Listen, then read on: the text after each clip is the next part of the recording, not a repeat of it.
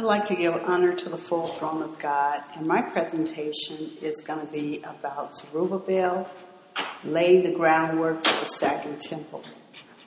Now, who was Zerubbabel, and what did he do that helped lay the groundwork for the rebuilding of the temple for the children of God?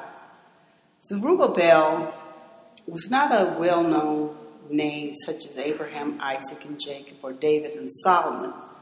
But he had a profound effect on the rebuilding of Jerusalem after it was destroyed by Babylon in the days of the Medes and Persians. Zerubbabel was of the tribe of Judah. He was also a royal seed of the kings of Israel, whose forefathers were captive in Babylon in the days of Nebuchadnezzar. And if you want to read about his genealogy, that's in Matthew 1, verses 12 to 13. Now, he later became one of King Darius's bodyguards during the reign of, of, of the Medes and Persians. And during a great feast that Darius gave to all his subjects and household, three of the king's guards wrote a wise statement for the king to read the next day. And the king would judge which statement was the wisest, and the person would be given gifts from the king and would also be called the king's cousin. And that can be found in 1 Esdras in the Apocrypha 3 1 7. Of the three young men, Zerubbabel had the wisest statement. And his statement was proving which was the strongest. And his was the strongest being women in truth, but above all, truth was the victory. King Darius not only gave unto Zerubbabel gifts, that was promised because his statement was the wisest and called him his cousin, but granted his request other than gifts of the wisest statement. Now, Zerubbabel was a very wise person, and he reminded Darius of the vow that he had made to rebuild Jerusalem and the great temple when he came into his kingdom. He also vowed that the vessels which were taken out of Jerusalem unto Babylon that King Cyrus had set apart would be sent back to Jerusalem. He also vowed to build up the great temple that the Edomites burned when Judea was made desolate by the Chaldeans during the time of, of Nebuchadnezzar. Zerubbabel asked King Darius to make good on his vow which he made. Well, not only did Darius make good on his vow, but he financed everything and wrote letters to his lieutenants for all the supplies to be given for the rebuilding of the temple, and Judea, uh, and Judea would also be free without tribute to the king. He also made the Edomites who burned the temple to return the villages that they had taken from the children of Israel that they held while they were in captivity. He gave money yearly for the maintenance of the burnt offerings upon the altar as well as the priestly garments and vestments until the house of God was finished.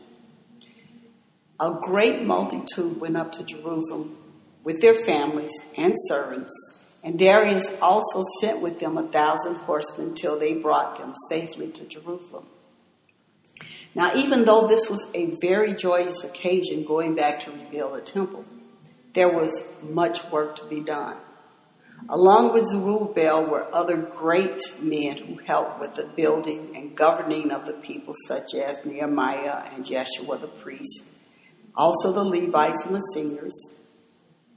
When they laid the foundation, it was noise abroad that the people could not discern for those weeping for joy or for shouting for joy. Now I'm going to read Ezra 3, verses 10 to 13, and it says, and when the builders laid the foundation of the temple of the Lord, they set the priests in their apparel with trumpets, and the Levites, the son of Asaph, with cymbals to praise the Lord after the ordinance of David, king of Israel. And they sang together by chorus in praising and giving thanks unto the Lord, because he is good, for his mercy endureth forever toward Israel. And all the people shouted with a great shout when they praised the Lord because the foundation of the house of the Lord was laid. But many of the priests and the Levites and the chief of the fathers, who were ancient men, that had seen the first house when the foundation of this house was laid before their eyes, wept with a loud voice, and many shouted aloud for joy. so that the people could not discern the noise of the joy, shout of joy from the noise of the weeping of the people. For the people shouted with a loud shout, and the noise was heard afar. Now, when the enemies of the Jews heard about the rebuilding of the temple, they came to hinder the work, even pretending to aid in the building of the temple. But Zerubbabel told them that it was not for them to build, but the children of God, this temple unto the Lord.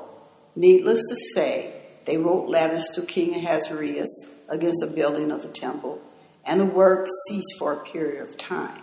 However, God, having his eye on Jerusalem, sent certain prophets like Haggai and Zechariah to help. Then Zerubbabel rose up and began to build a house of God within, with them, the prophets of God helping. In Ezra 5 1 to 2, it says, Then the prophets, Haggai the prophet, and Zechariah the son of Iddo, prophesied unto the Jews that were in Judah and Jerusalem in the name of God of Israel, even unto them. Then rose up Zerubbabel the son of Shealtiel and Jeshua the son of Jozadak that began to build the house of God, which is at Jerusalem, and with them were the prophets of God helping them. Now, even though the enemies tried to hinder the building of the temple and sent letters unto Darius against them, Darius made a search and commanded that the governors and the elders of the Jews to continue the building and that they should not be hindered, or those who would try and hinder them would be hung and their houses be made into a dunghill. And that can be found in Ezra 6, verses 11 through 12. And it says, Also I have made a decree, and this is Darius speaking, that whosoever shall alter this word, let timber be pulled down from his house, and being set up, let him be hanged thereon, and let his house be made a dunghill for this. And that and the God that hath caused this, his name dwell there destroy all kings and people that shall put their hand to alter and to destroy this house of God, which is at Jerusalem. I, Darius, have made a decree. Let it be done with speed. And this is going to end my uh, podcast. And I want to thank you for listening. And the next person that is going to read is uh, Pastor Derek. It's about Nehemiah rebuilding the wall of Jerusalem one stone at a time. Amen.